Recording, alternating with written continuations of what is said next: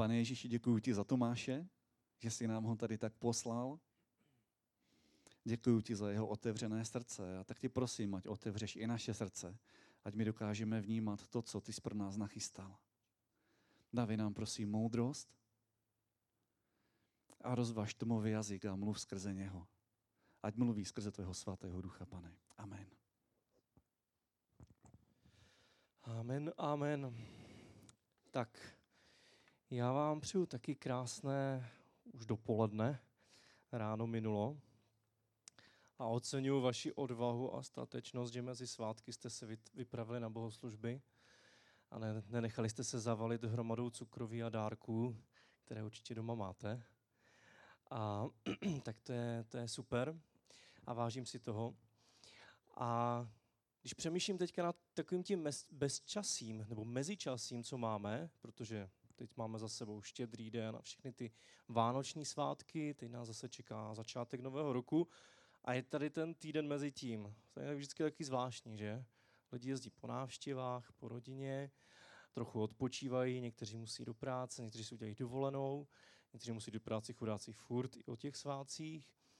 Ale stejně také mezičasí, že najednou ještě něco už skončilo, ale ještě nezačal ten nový rok. A já ten čas mám rád, protože to je příležitost pro to, aby jsme se zamysleli nad tím, co nás čeká. Aby jsme si mohli trošičku zhodnotit to, co bylo za náma a připravit se na to, co, co přijde.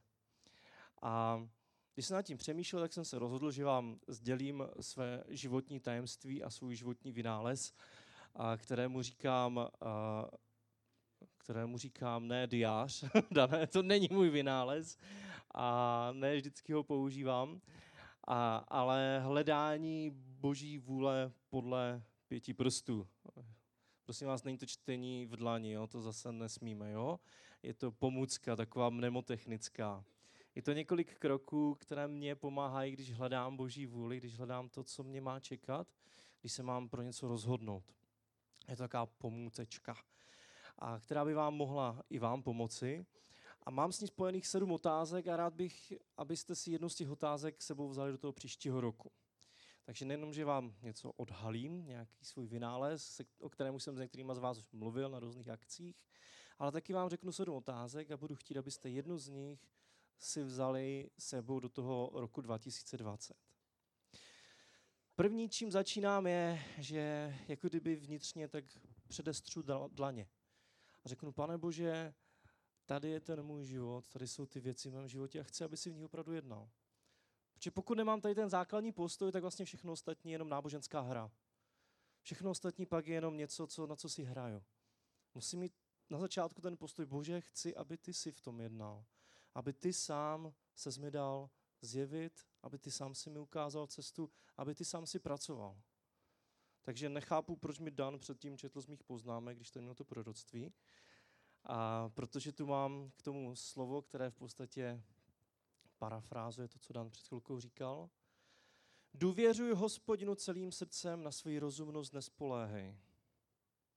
Poznávej ho na všech svých cestách, on sám napřímí tvé stezky. Nebuď moudrý sám u sebe, boj se hospodina a od zlého se odvrať. Mně se moc líbí to, že není tady napsané, že nesmíme přemýšlet, je tady napsané, že se nám máme na rozumnost spoléhat. Že to nemá být to nejdůležitější a největší v našem životě.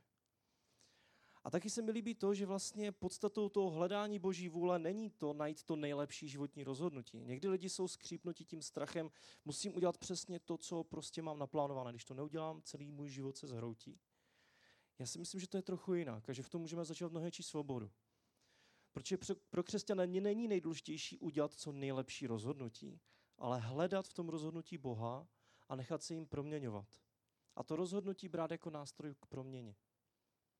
Najednou už to není o tom strachu, jestli jsem udělal správnou věc, ale je to o tom, bože, hledám tě i tady v těch rozhodováních. Chci, aby opravdu ty si vzal ty věci do své ruky a aby si v tom pracoval a aby si mě skrz to proměňoval.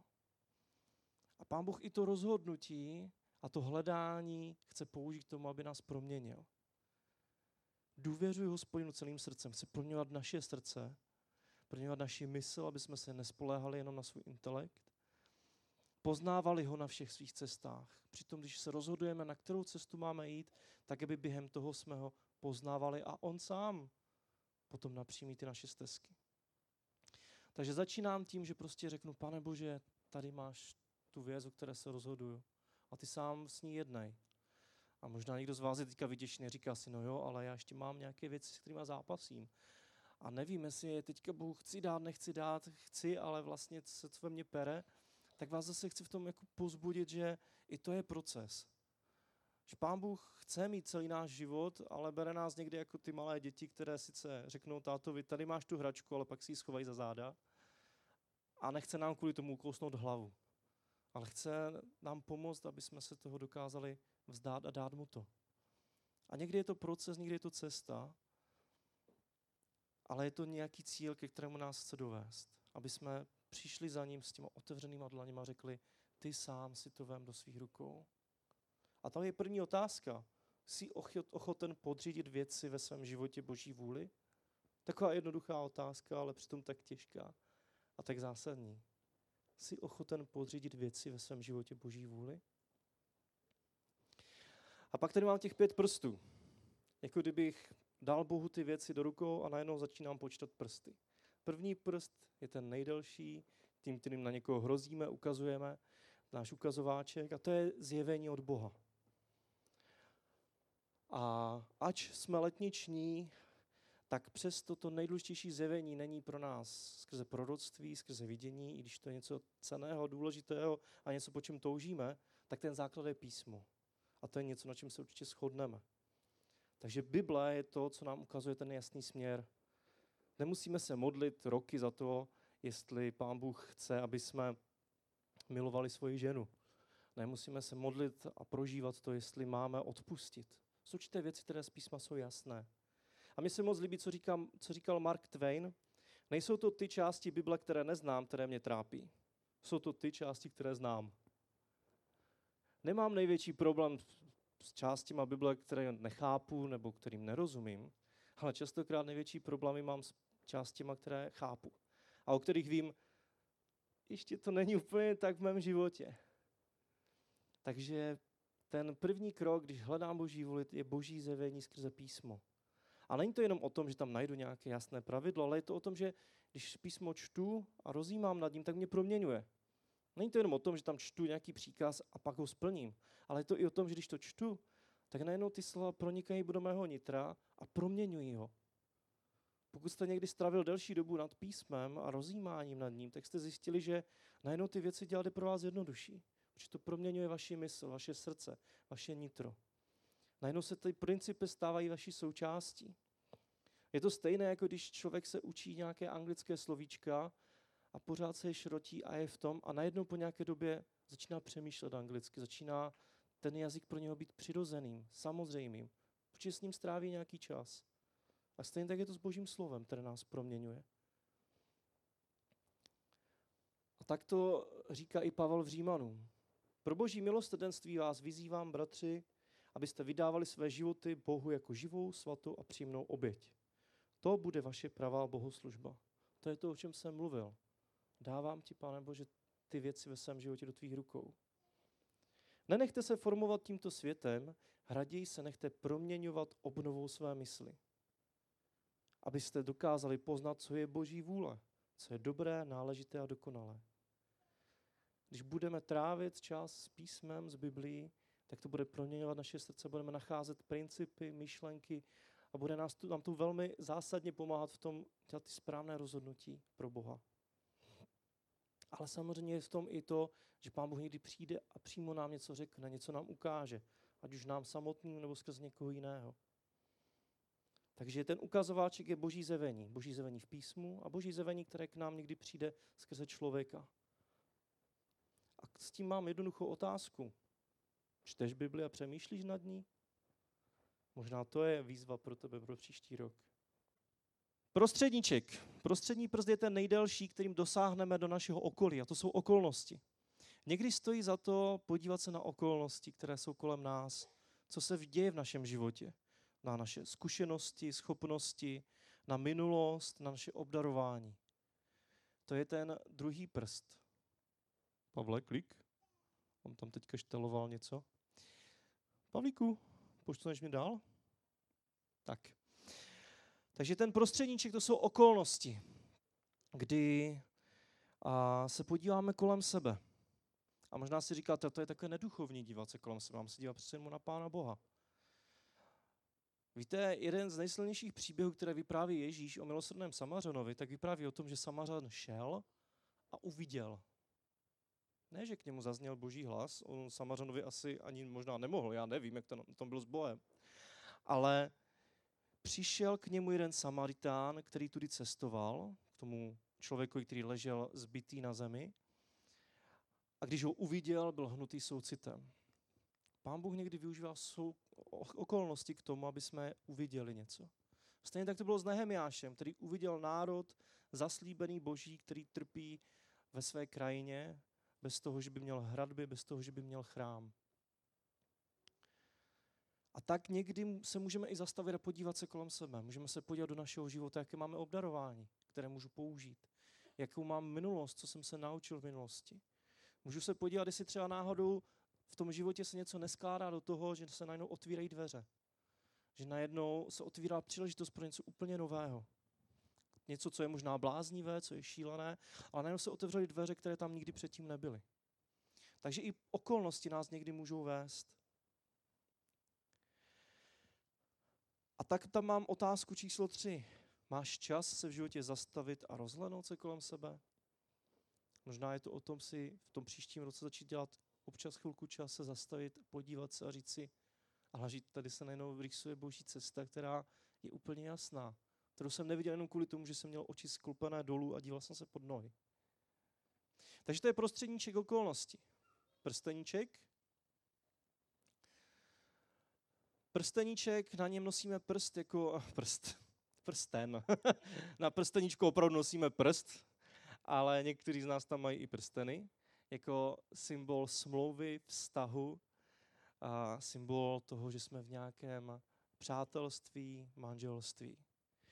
A pro mě ten prsteníček symbolizuje naše moje přátelé a možná i nějakou autoritu. Častokrát nám, máme kolem sebe lidi, kteří nám můžou něco říct a kteří nás můžou posunout v životě. A pokud je nemáme, tak bychom je měli hledat. A to je možná otázka na vás. Máš v životě aspoň jednoho zbožného přítele? Nebo jsi solitér, úplně sám? Nebo máš kolem sebe jenom samé přátele, kteří ti ve skutečnosti neporadí? Každý z nás potřebuje mít aspoň jednoho přítele, který je zbožný, který miluje Boha a za který můžeme přijít, když hledáme cestu a hledáme pomoc a který nám poradí. A možná nám přinese boží poselství do našeho života a pomoc, kterou potřebujeme. A je to boží princip. Plány selžou bez společné porady, když to při množství rádců se uskuteční. Můžete se podívat na příběh Mojžíše, který potřeboval svého tchána Jetra, aby nezešílel z té práce. Davida, který našel přítele v Jonatánovi. Timotea, který potřeboval svého duchovního vedoucího Pavla. Bůh nám dává přátelé, Bůh nám dává i duchovní autority. Dává nám lidi, které můžeme poslouchat, kterým můžeme přemýšlet nad tím, co nám říkají do života. A to je moje čtvrtá otázka. Máš aspoň jednoho zbožného přítele? Protože když budeš hledat tu boží cestu, tak ti zbožní přátelé ti můžou velmi pomoci. Ti bezbožní přátelé ti budou spíš odvádět od té správné cesty. Ale ti zbožní ti můžou přinést světlo a pomoc. A pak tady máme malíček. Malíček, kterým se šťouráme všude, v uších, všude možně, který je takový vlezlý a to je mozek. To je selský rozum, nad kterým používáme, tomu jsme přemýšleli, obraceli všechno ze všech stran, dělali si seznamy různých kritérií a tak dál. A jak jsem říkal na začátku, není to špatně. Je to jeden z našich pomocníků při rozhodování a při hledání boží vůle. Docela mě zarazilo, když jsem četl v Lukášovi právě tady tu pasáž, což je příběh o těch služebnících, kteří dostali dary, kteří dostali nějaké peníze a měli je zúročit. A když se pán vrátil, tak pochválil ty, kteří to zúročili a jednoho, který to zakopal a v podstatě jsem to vykašlal, tak mu řekl, jsi špatný služebník, soudím tě podle tvých vlastních slov, věděl jsi, že jsem přísný a beru, co jsem nedal a sklízím, co jsem nezasel. Proč si aspoň mé peníze neuložil a já bych si je teď vybral i s úrokem? Proč si aspoň nepoužil ten jednoduchý selský rozum k tomu, že si ty peníze prostě mohl někde dát do banky? Nic víc si udělat nemusel, mu říká. Jenom použít svůj rozum. A mám tady otázku pátou pro některé, možná ty spirituálnější z nás. Jsi ochoten připustit, že i tvůj mozek je dar od Boha? Ano, je to tak. Dostali jsme nejenom srdce, nejenom ducha, ale dostali jsme i mysl. A můžeme ji používat pro boží věci. A můžeme ji používat při tom, když hledáme tu boží vůli. Ale zase říkáme to malíček, je to jenom jeden z těch prstů. A poslední prst je palec. Palec, kterým spojujeme všechny ostatní, kterým došáhneme ke všem ostatním a který je v kontaktu a je pro ně nezbytný. Bez něho bychom vlastně nic nemohli chytnout do ruky. A to je ujištění Božího ducha, taková vnitřní jistota. Tak, Bůh do, tak Boží duch dosvědčuje našemu duchu, že jsme Boží děti. Písmo mluví o tom, že máme Božího ducha v našem srdci a zároveň, že je v našem srdci a životě část něčeho, co nám Pán Bůh dal, co oživil, co, nám, co nás spojuje a přibližuje k Bohu. Dokonce i psychologové, teď jsem nedávno četl v knižce, že i svědčtí psychologové mluví o tom, že každý člověk má ve svém mozku místo, které je určené pro spiritualitu. Přímo to pojmenovávají tak, že to je místo, kde prostě člověk hledá nějakou spirituální, transcendentní zkušenost, zážitek. Že jsme byli stvořeni tak, že dokonce potřebujeme nějaký duchovní zážitek. Nějakou duchovní zkušenost, že potřebujeme Boha. A o tom mluví i písmo. A když je ten, ta část našeho života oživená jako náš duch, tak nás častokrát potom může ujišťovat. Může nám dávat takovou vnitřní jistotu v tom, že jsme opravdu tam, kde máme být. A mně se to stávalo často, když jsem se na něčím rozhodoval a zažil jsem na povrchu takový strach a obavy, co mám dělat, co nemám dělat. Tak když jsem se zastavil, tak najednou jsem cítil takovou vnitřní jistotu, jo, běž do toho. Je to dobře, neboj se toho. A ten boží duch dosvědčuje našemu duchu, že jsme boží děti. Otázkou ale je, čím svého ducha, čím svého vnitřního člověka sytíš. Někdy se setkávám s lidmi, kteří mi říkají, no víš, já se necítím nějak obviněný z toho, že jsem se tam s tím a tam s tím vyspal a že jsem opustil svoji ženu, že jsem udělal tamto nebo ono. Já se v tom s tím v pořádku, myslím, že Bůh to po mně chce. Tak vždycky na ty lidi tak jako kulím oči, protože za prvé si uřezali ukazováček, boží slovo, ale za druhé to taky ukazuje to, čím cítí svého vnitřního ducha. Pokud ho cítíme špatnýma věcma, tak zakrní. A najednou nám bude připadat, že všechno je v pořádku a správné. Pokud ho živíme těmi božími věcmi, tak nám bude jako ten zvoneček, který vždycky začne zvonit, když uděláme něco, co není správné. Čím cítíš svého vnitřního člověka? Takže na začátek jsem Pánu Bohu všechno dal. Přepočítal jsem si ty prsty, boží zjevení, okolnosti, co říkají moji přátelé, duchovní autority, co říká můj mozek, rozum, co, jak se v tom vnitřně cítím. Cítím v tom ujištění od ducha. A pak je důležitý krok, že to všechno vezmu a jako kdyby zatnu pěst. Protože není možné vydat se na cestu a chytit hůl jen tak jako volně. Musíte ji pevně chytit do ruky, abyste se o ní mohli opřít. Není možné jít bojovat a mít jenom tak jako rozvláté ruce. Musíte sevřít ruce v pěst, abyste mohli zápasit. Není možné pracovat s lopatou a držet jenom ukazováčkem a palcem. Musíte se do toho opřít. A málo kdy budeme mít absolutní jistotu v našich rozhodnutích. Častokrát to bude o nějakém kroku víry, o nějakém kroku do neznáma. A proč? Protože právě v tom se můžeme Pána Boha držet a můžeme ho v tom poznávat. A v listu Jakubově se píše, pardon, schází-li někomu z vás moudrost, ať žádá Boha a ten mu ji dá. Je přece štědrý ke všem a bez výhrad. Ať ale žádá ve víře a bez pochybností. Kdo pochybuje, podobá se totiž morské vlně, větrem bičované a hnané sem a tam. Ať nikdo takový nečeká, že od pána něco dostane. Člověk s dvojakou myslí je totiž ve všem nestálý. Někdy lidé se dopracují k rozhodnutí, že něco chcou pro pána Boha udělat ale druhý den se zastaví a řeknou, ono, ale teď už to neprožívám, je to opravdu ono. A třetí den řeknou, no a možná mám dělat něco jiného. A čtvrtý den se vrátí zase na začátek.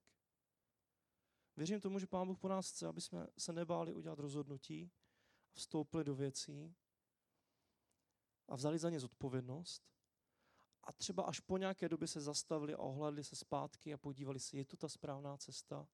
Asi to sami znáte, že není možné jít někam na výlet a pořád pochybovat o tom, jestli jdu správně nebo ne. Protože tím si ten výlet úplně zkazím. Radši se ztraťte a pak se znova najděte.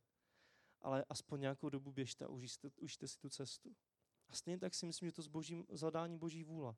Že se máme zastavit, dát Bohu ty věci do rukou, hledat boží zjevení v písmu, i možná skrze proroctví, vidění, podívat se na okolnosti, přátele, přemýšlet nad tím, hledat nějaké vnitřní ujištění, ale pak se rozhodnout a jít.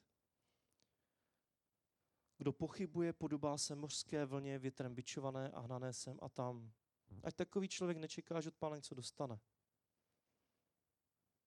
Nebojme se vzít odpovědnost a vyrazit na cestu a po nějaké době se teprve zastavit a znova to přehodnotit.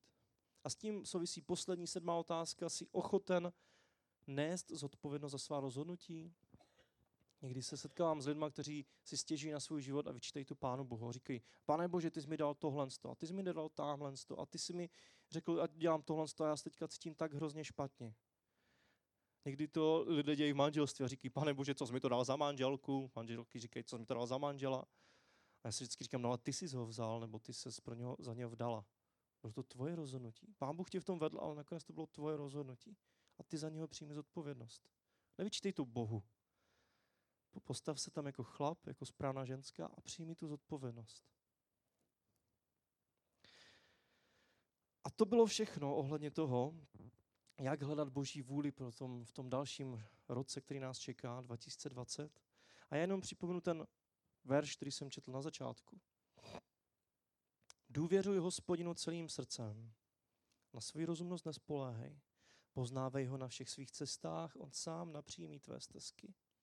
Nebuď moudrý sám u sebe. Boj se hospodina a od zlého se odvrať.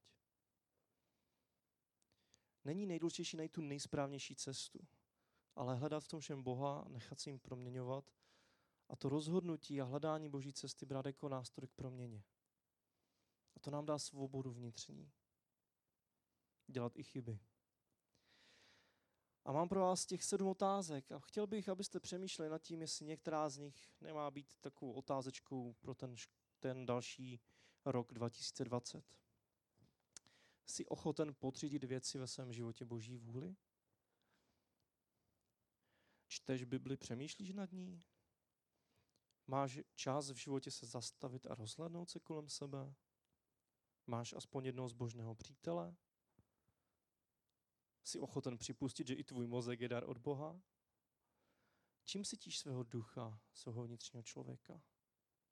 A jsi ochoten nést odpovědnost za svá rozhodnutí?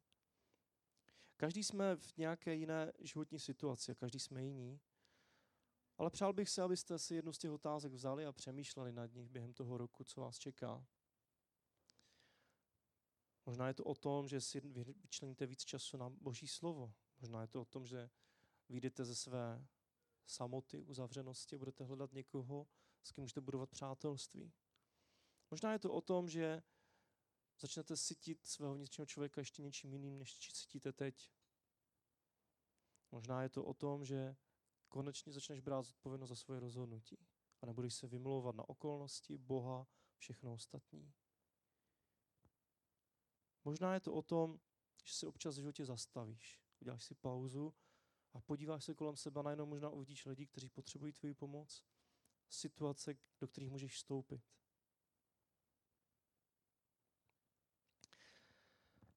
A rád bych se nakonec pomodlil. Pane Ježíši, já ti děkuji za to, že ten, ten rok, který teď končí, jsme mohli projít s tebou, s tvojí pomocí. Chci ti poděkovat za každý veliký dar, který jsi dal do našich životů. Ať už to byly praktické, materiální dary, ať už to byly dary v přátelství a ve vztazích, v rodinách, v dětech, v manželech, manželkách, v rodičích. Chci ti poděkovat za to, co jsi dával do našich životů i skrze toto společenství, skrze tu tvoji rodinu, kterou si nám dal, tu duchovní. Chci ti děkovat za to, co jsi nám dal ty sám, skrze své slovo, skrze vyslyšené modlitby, skrze část, když jsme byli s tebou, když jsi k nám mluvil, když jsi jednal v různých situacích. Děkujeme ti za to, že i v těch těžkých věcech jsi byl vždycky s náma, nikdy si nás neopustil. Že i když se nedějí vždycky snadné věci a někdy se dějí těžké věci, takže i v tom všem nás chceš provést a proměnit, víc do tvé podoby.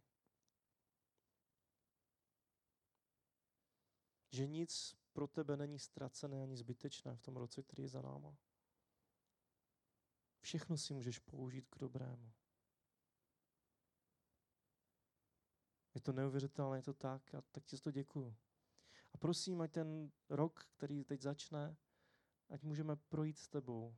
Ať v tom můžeme hledat tvoji vůli pro naše životy, pro naše zaměstnání, pro naši školu, pro naši kariéru, pro naše rodiny, pro náš osobní život, pro náš duchovní život. Ať v tom všem můžeme hledat tvoji vůli. Ať máme skvělé přátele zbožné, kteří nás podpoří a budou se za nás modlit. Ať uh, jsme zakotveni ve tvém slově, ať jsme ti vydaní, Ježíši. Ať vidíme otevřené dveře, potřebné lidi, to, co se děje kolem nás, tvýma očima. Ať se nebojíme používat rozum, který si nám dal, a ať ho využíváme moudře a nespoláháme se jenom na něj. A ať můžeme žít s takovou vnitřní jistotou, radostí a odpočinutím. Ne se strachem a s obavami, ale s tou radostí z toho, že ty jsi s námi a nemusíme se bát. A že i tehdy, když padneme, i tehdy, když uděláme chybu, tak ty nás pořád miluješ a chceš nás pořád táhnout dál. A že si nás chceš používat tomu, aby byly proměněné nejenom naše životy, ale životy našich blízkých a životy lidí v tomto městě, v tomto kraji. Amen.